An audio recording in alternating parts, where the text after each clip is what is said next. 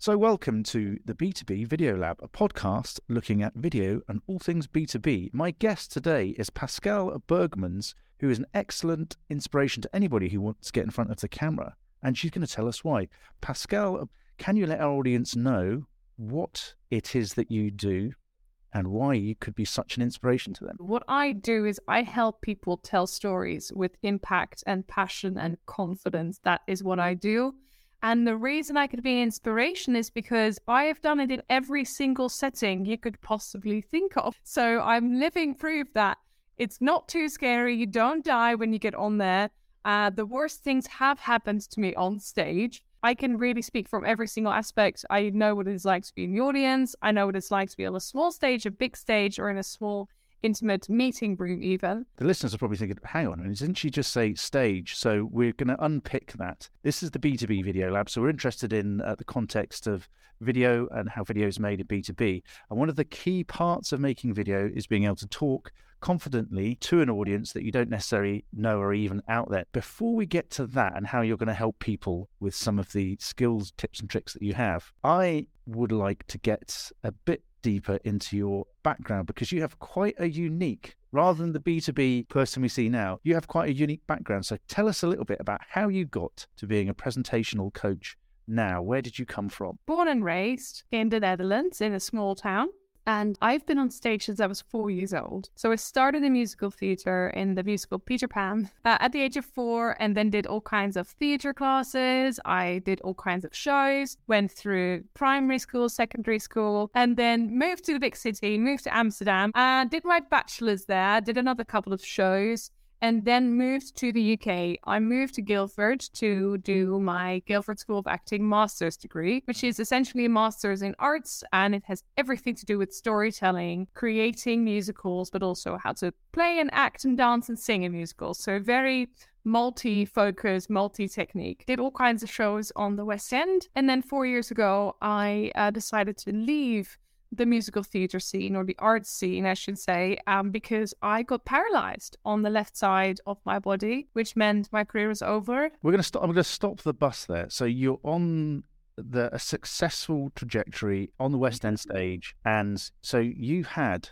paralysis. You had a, was it actually a stroke yes. you had? You were unable to move and what how long did it take you to get back from from that I mean, incredible life-changing event? What was the stages that you had to go through? So it started with uh, you know it starts with your face and that sort of tells you how quickly you can recover. So within 48 hours my eye was open again and it wasn't droopy anymore. And within about a week i could speak quite okay again. Not as i you know was used to doing but i could speak all right. After that just a lot of training. So i had to have a lot of help tying shoelaces or buttoning up a shirt and you have to practice your fine motor skills again. So I did that. That took about two years to get that back completely. And even now, I still don't see depth in my left eye. I don't see anything in my left quadrant. And I always say, if you want to kill me, come from the left because I don't right. see anything there. Handy for any assassins out there that have listen to the podcast. So that's an incredible um, story so far, even to have to rebuild your life uh, physically, um, in, emotionally and mentally. Was there times when you were going through that process where you had to think about um, what your sort of focus was and what you were going to do moving forward? I guess at different stages, were you just happy to be to be able to do the simple things? I think I was. I was mainly worried about the fact that I was never going to go on stage again. I was worried about the fact that I was not going to be an asset to society because I have done primary school, I've done secondary school, but I wasn't good at maths. I wasn't good at any of the sciencey topics, which meant I didn't do them. I was like, I'm going to do musical theatre anyway. I don't need to be able to do it. But then something like this happens, and suddenly my degree was useless. At least that's what I thought. I moved into the corporate world because I have had to make money, right? I ended up in finance. I noticed that I didn't know anything. I didn't know anything about this world, how economics works but just how to live as an adult. I had no idea because I'd been so protected in that musical theatre world. And I think that was the thing that worried me the most because I was like, what am I going to do now? What if I can't sing? What if I can't dance? If I can't perform? If I can't tell the stories of other characters that I had the honor of playing, then what's the point? Like, I really had a very low point in my life where I was like, what's the point in being alive if I can't do anything? That was quite hard. But at that point, you weren't So you, you, said you moved into the corporate sector and you're working in banking and finance, but you weren't doing songs and shows in banking and finance, were you? What what was your role? I started off as an admin assistant because I figured I'm good at organization. You need to be quite disciplined if you're a musical theater. So I figured I'll start with that and see if I can get lucky. And I did. I remember a um, there was something like a presentation that had to be done. They were like, Pascalle, do you mind doing the intros? And I was like, yeah, I could do this. And I did that in quite an engaging way, apparently, because after the meeting, they were like, can you bring the admin assistant to the next meeting? And obviously, to have an admin assistant in a room discussing a really big pension fund is not very common. Um, so they noticed pretty quickly that I was very good at talking to people. So they promoted me to become a business development support person. So I started calling up people. It was a lot of cold calls. It was a lot of following up and speaking to people about something that I didn't know anything about. I didn't know anything about bonds or equities or funds or the current state of affairs of their portfolios, but I was really good at asking the right questions and I was really good at engaging them in a story. So even if I didn't have the answer, I could go, you know what? I don't know that right now. I'm going to check. But in the meantime, can I check this and this and this with you? That resulted in a lot of sales. So the company was very happy and it meant that I got promoted, promoted, promoted every single time because of the way I speak, not because of my knowledge, not because of my technical skills necessarily, but of the way I communicate communicate. And I've done that in every single corporate job since. And that led me to go, why don't I start people doing teaching to do that. I mean, it's tangential the, the, the trajectory you've taken so far. So you've gone from performance being in a creative role to, I mean, finance isn't necessarily known for its uh, creativity. You are obviously quite successful in this role and you decide to branch out. So, what was it that you've noticed now then? You've moved away and you're into a freelance role. Give me an idea about how you help them work on their productions and presentations. Normally, it just starts with a introduction talk. I can see how they speak, how they move, how they tell a story, and often that is not as effective as it could be or as impactful or I can often see that they're trying to be something that they're not. And this is something we see all the time in corporate, right? We've been told to move a certain way or to speak a certain way because that will make you look like a leader. No, people buy from people. It's always been like that and it will always be like that. So if you are not an authentic being, if you don't know how to portray yourself in a way that makes you feel comfortable, why should someone else feel comfortable around you? And that is the first question I ask people. And then you see them go, oh, huh, I don't actually know who I am and how I want to move, how I want to be perceived. And that's when we start talking. So you have a fantastic opportunity now because Video is exploding, and it's one of the reasons why this podcast even exists. Increasingly, people are, are being asked to become representatives for their companies, and this is a challenge. So, in B2B, where people are experts at the disciplines that you know they, they're in, so they're mechanical engineers, they're not necessarily great presenters. How do you take people who are really, really good at their job, immensely knowledgeable, how do you then encourage them? What sort of steps? Take us through some of the baby steps when people are starting out. What do you do to warm them up and turn them into the, you know, va va voom interviewees that everybody wants? The first thing that we need to do is shave off any negativity because there's a lot of negativity around going on camera or going and talking in front of a group of people. So I asked them, what scares you about it? Name your gremlins. What makes you go, oh, that worries me or that makes me a bit insecure? So we do that first and then we say goodbye to that. And then we go and look into how do you want to be received? Do you want to be received as an approachable expert?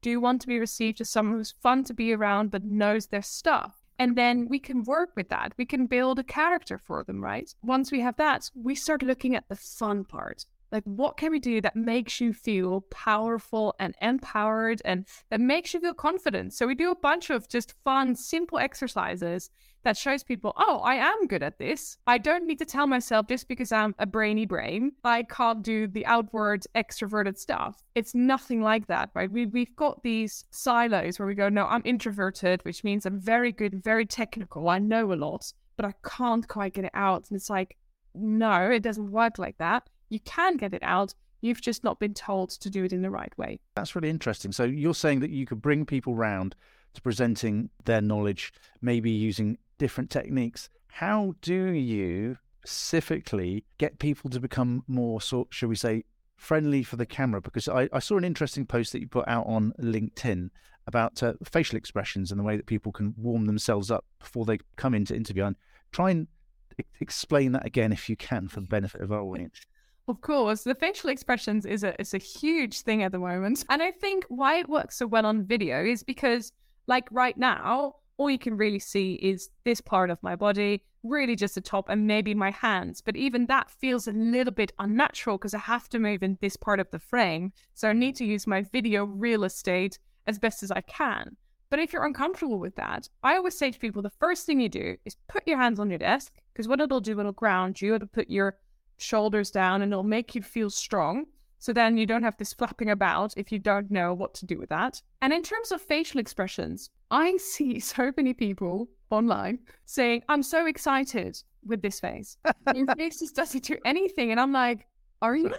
Are you excited? So, so for the people that are only listening to this on audio podcast, Pascalle probably delivered one of the most sedate, boring faces with that line there. So we've all seen someone say something like that, and you're going, "Are you? Are you okay?"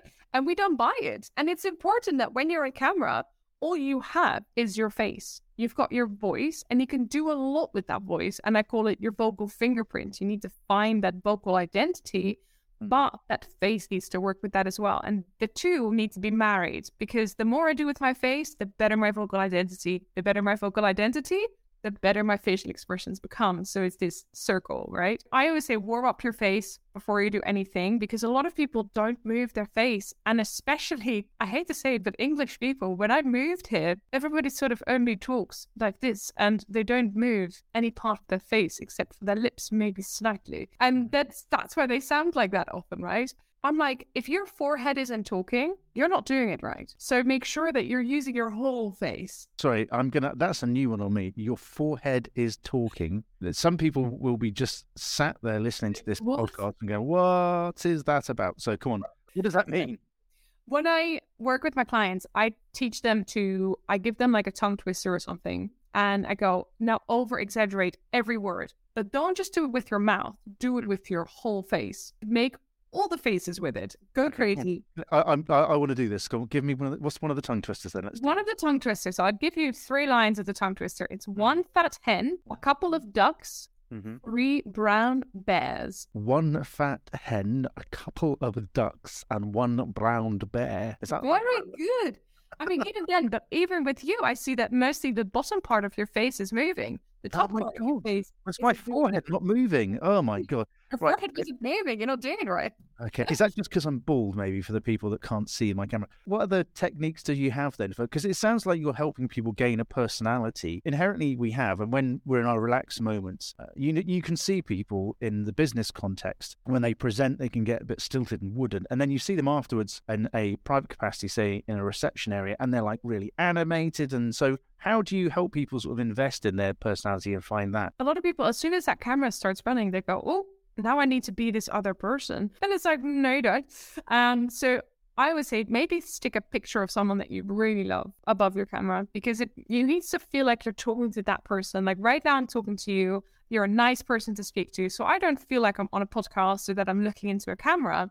But at the same time, I'm looking at this black dot. I'm not looking at you right now, but for the people looking at this and viewing this, it looks like I'm looking at them. So yeah, you need to be aware of what you're doing. But instead of putting on this, like, oh, now recording, I can't make mistakes and everything has to be right, just pretend like you're speaking to someone that you love because that helps. It always helps. You talked about using screen space, and there's the there's both the audio space and the physical space for when people are recording video. There is very famous interviews over time, you know, Walter Cronkite to name but one, who have a very specific delivery. If, for instance, you're somebody that naturally has a slightly flatter delivery to their voice and also is is likely to be less animated, why does it not work for them to use because this this hand gesture thing which i'm not very good at i sometimes talk with my hands but when i'm sat at the desk my elbows are firmly locked on the desk partly because i'm always nervous no matter when i'm interviewing why is it unhelpful for people to try to invest themselves with a different personality if you're trying to be something you're not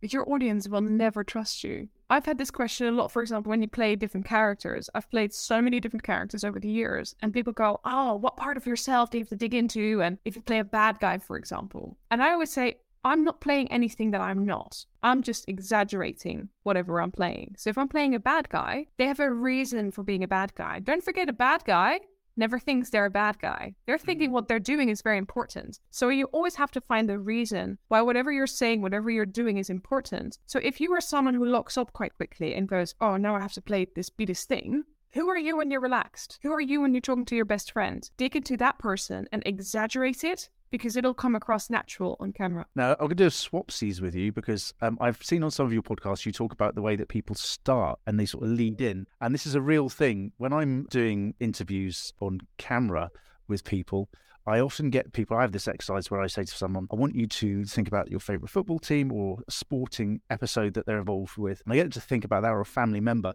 because it gives them like a smiley face before they start filming. Is what's your method for getting that big smile out of someone when they start their interviews? I always ask them, who do you love? And they just start smiling and they go, oh, it's this person. I'm like, cool. Now you're speaking to them. I don't care who is talking to you. I don't care what you're talking about. You are telling them how much you love them with the words you're using in your in the script that you make for yourself and that is always something that makes people it makes their voice softer makes their facial expressions a lot warmer it makes their whole body relax because all you can think about is that person how much do you think how much time do you think should be spent for people when they're presenting videos and doing presentations per se on the actual rehearsal of what they're trying to say and how they're getting across. The reason I ask that is that I've seen some very accomplished presenters who are very adept at picking up when there's audience movement or when there's people who are like respond or when they fluff their lines. But the problem with presenting to video or giving audio interviews is that you have no concept necessarily of what your audience are doing. Do you think it's a good idea for people to have rehearsed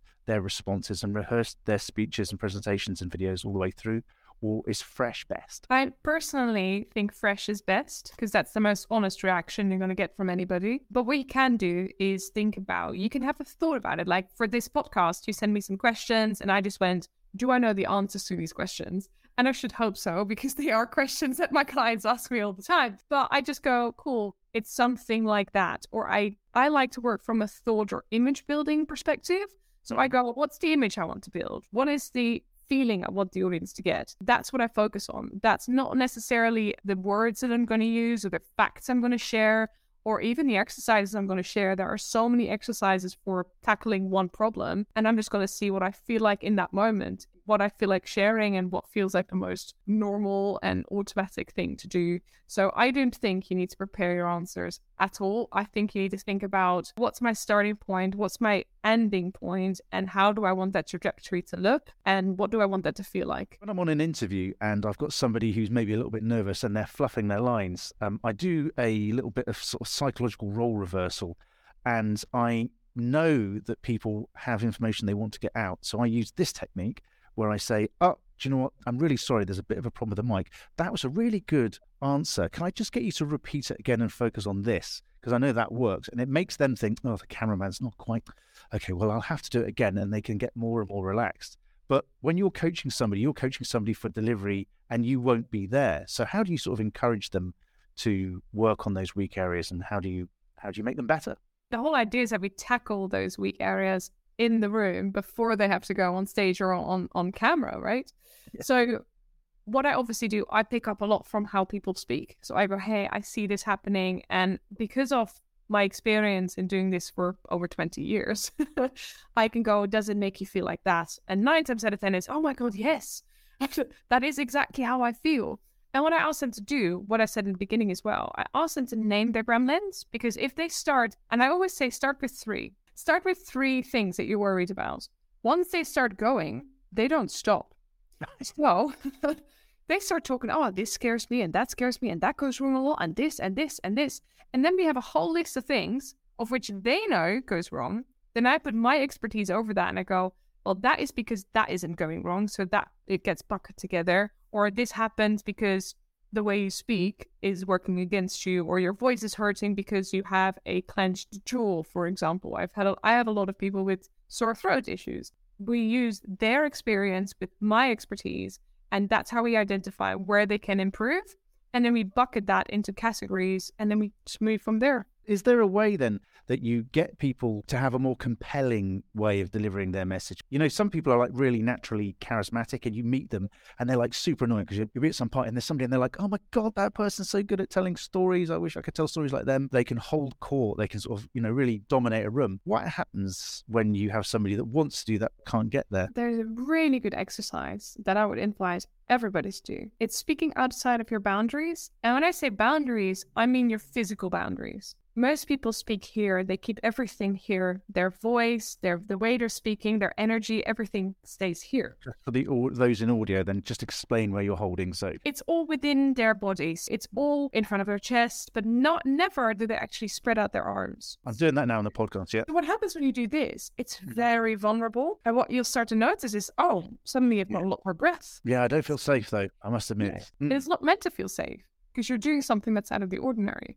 Right. So what happens when you do this and you ask people to tell a story like this? They start feeling where the where the problems are right. Where if I hold my hands out like this, yes. yeah, it's an unusual position to be talking, isn't it, right now? I know. if you're listening to this podcast and you stand on one leg and put both arms out now, then you're probably someone's going to laugh at you nearby. But it does make you feel different, doesn't it? It makes you feel different. But what it also does, first makes people go, "Oh, this is unsafe." Then they start playing with it. They start moving a little bit more, and you know, they start really enjoying that space. And what happens is they start to enjoy the space around them mm. and they mm. start to enjoy that this is theirs. And what happens where normally we have maybe like 30 centimeters around us, that's our space because that's our boundary. We mm-hmm. suddenly have 50, and then we suddenly have a meter, maybe two meters. And that's how some people can fill a whole room with their personality. And that's what charisma is. That's when people are drawn in because they want to be in your space, they want to be with you. And you go, without spreading your arms, you go, come into my space. And it's allowing yourself to enjoy that space so that other people can start enjoying your space and want to be with you in that space. And it all starts by just stretching out your arms. That's a really great. I like that. I'm going to use that. I'm going to steal that from you. One of the best ways speakers, presentations, and people in, in video and audio make themselves attractive is that they, first of all, you know, tell a great story, but then actively listen as well and interact. Do you have advice for people to make them sort of better listeners? What do they do? What t- tell me your secrets. I once had a director for a show called I think we did Mary Poppins. He kept saying "bless you," and I was like, "What is it all about?" But was a big company. So a lot of people were sneezing or, you know, something like that happened. And every time someone sneezed, he said, bless you. Even if he was in the middle of a sentence, he'd go, bless you. So he had tuned himself in a way that every time someone sneezes, doesn't matter if they're in the room or if he's on the street or wherever he is, he says, bless you. And because he started training that, he'd become much more aware of his surroundings. And that is something really powerful because if you start doing that, even though you're in a maybe a stressful situation or bit of a scary situation or an anxious situation, you are still tuned into what's going on outside. So you're not just in your head going, oh my God, what's going on? You're also going, oh, that person sneezed, bless you. And it takes you out. Because if your energy is going out and it's not in, at least it's going somewhere.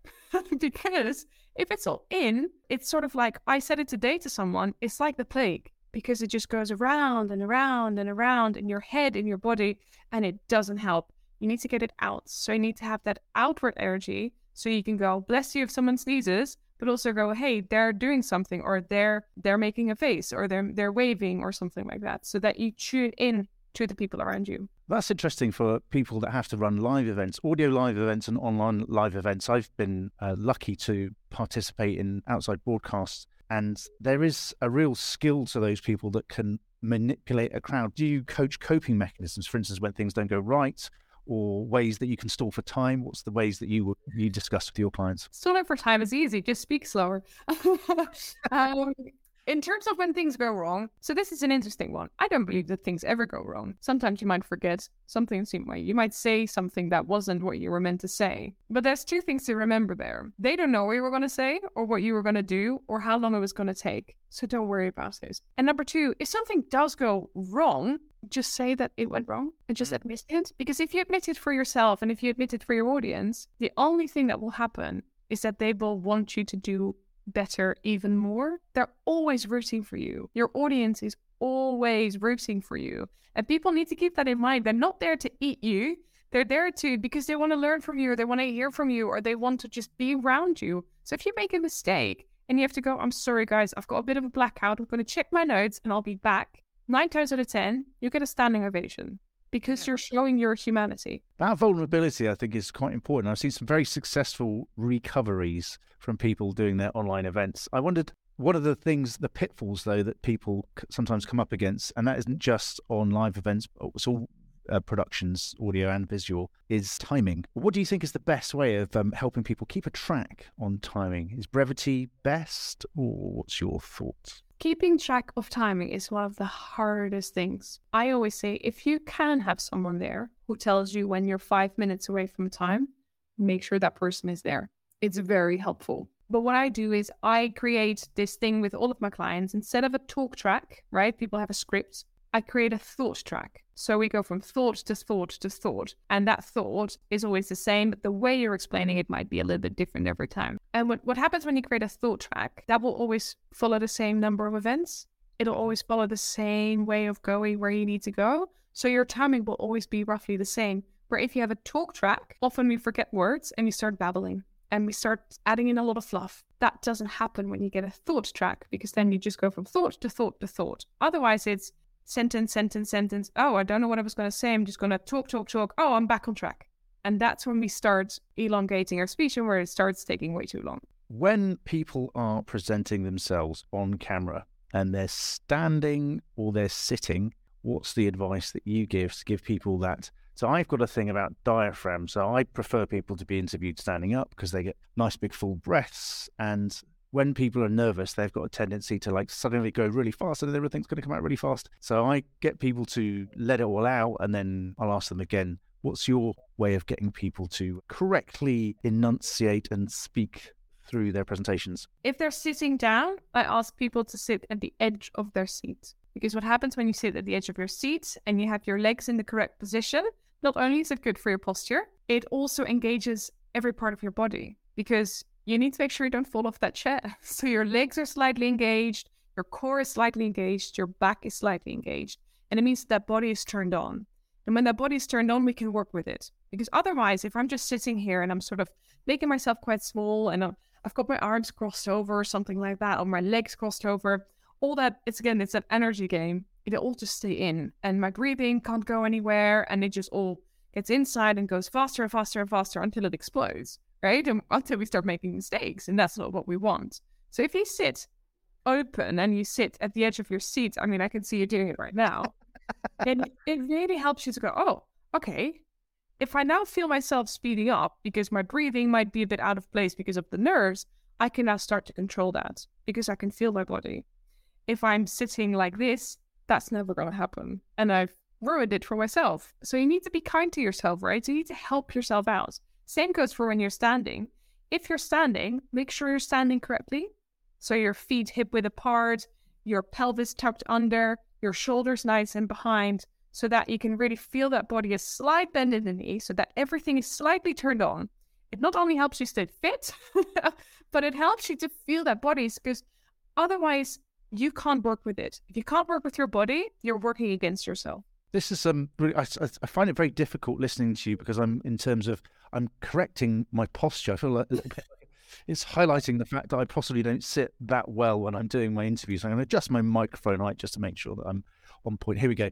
Uh, final part. You've done some uh, great examples there of tips and tricks that you would encourage people to use what is it that uh, you feel that you'll be able to add moving forward in a growth industry where video and audio presentations are increasing? What do you think the future holds for Pascalle Bergmans? Will you start syndicating your tips and tricks? Is there a book in the offing? Oh, a book. Well, actually, a lot of people have asked me about a book. There is a book coming out this year, but it's got nothing to do with public speaking. It's got everything to do with PTSD. So that's that's a whole other story. No, there's no book. What I am looking into is making more videos, shorter videos quick tips and tricks, so that people can take that away. Because right now, most of my content is written. For me, it's about finding that enjoyment and keeping that enjoyment. So as long as I enjoy making those videos and talking to my audience in that way, I will keep doing it and I might create maybe something like a mastermind masterclass, something like that. That might be coming up. We might be working behind the scenes on a group workshop where we work on video and stage, so that uh-huh. people get to uh, to work on that a little bit in a group setting and really build that community of people who go,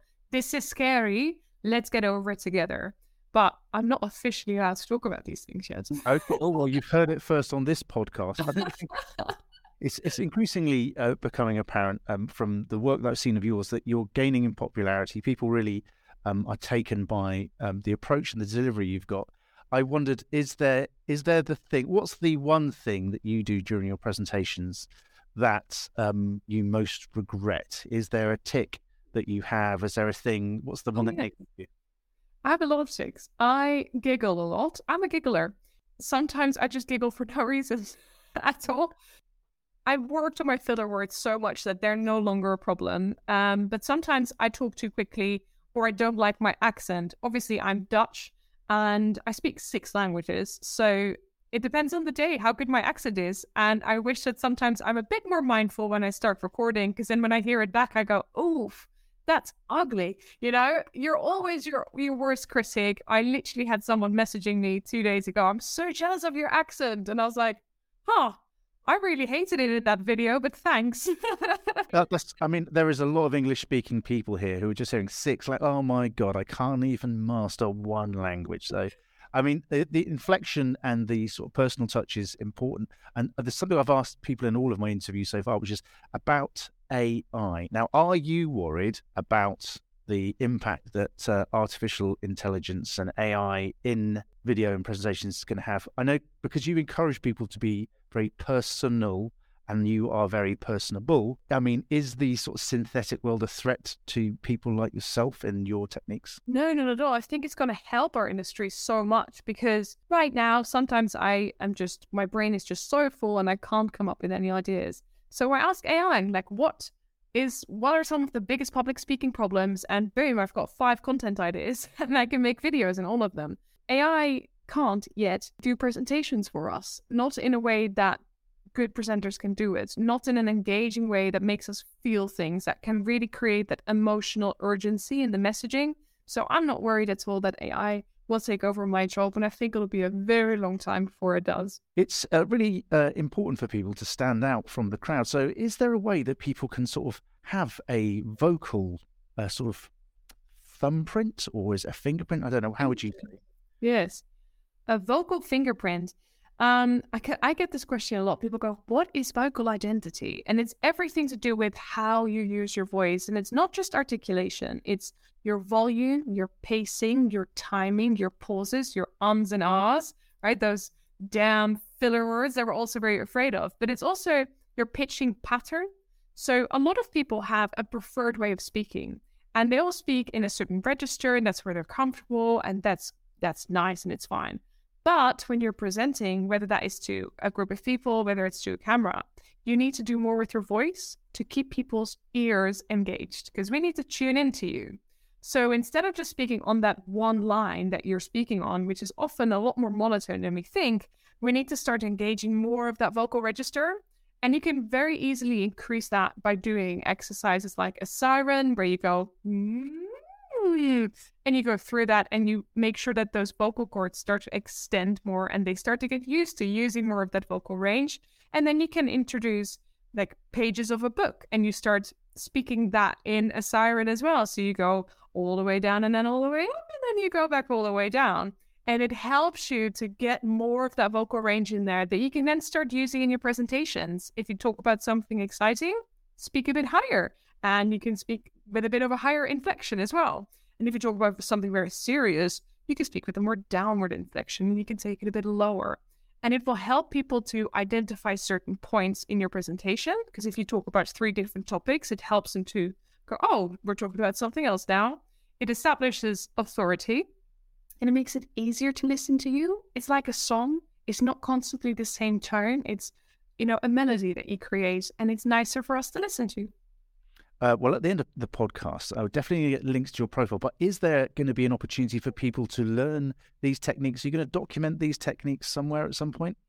So I'm working on a lovely um, workshop that people can buy eventually, and it's it's got all of these things. So there'll be a chapter on vocal identity where we'll cover pitching pattern, pace, timing, filler words. We'll do a bit on body language, do a bit on video presenting, we'll do a bit on stage presenting, um, and that will all be in there. And we're currently working on that, which should be launching by summer. Oh, exciting. Right, you heard it here first. Now, Pascalle, uh, everybody that's been listening to this has probably uh, sat up straight, uh, waved their arms, and thought about the way their diaphragm is operating. For you and your um, potential clients, where can they find you on the interweb? The best way to connect with me is through LinkedIn, which is just my name, Pascalle Bergmans, and it says the fairy godmother of public speaking, um, because I believe that public speaking is has everything to do with magic. So people can find me there. I'm my DMs are always open for anybody wanting to know how they can work with me. I post a lot of content a lot of videos, a lot of written stuff and pictures and whatever, so they can find me there. I have thoroughly enjoyed this interview. You're a person that has gone from personal tragedy to really quite fantastic um, turnaround. And I encourage everybody, when you have time, to go and look at Pascalle's online profile. Pascalle, I've learned so much on this interview, and I'm looking forward to seeing more and more of your videos. Okay, thank you so much. Thank you for having me.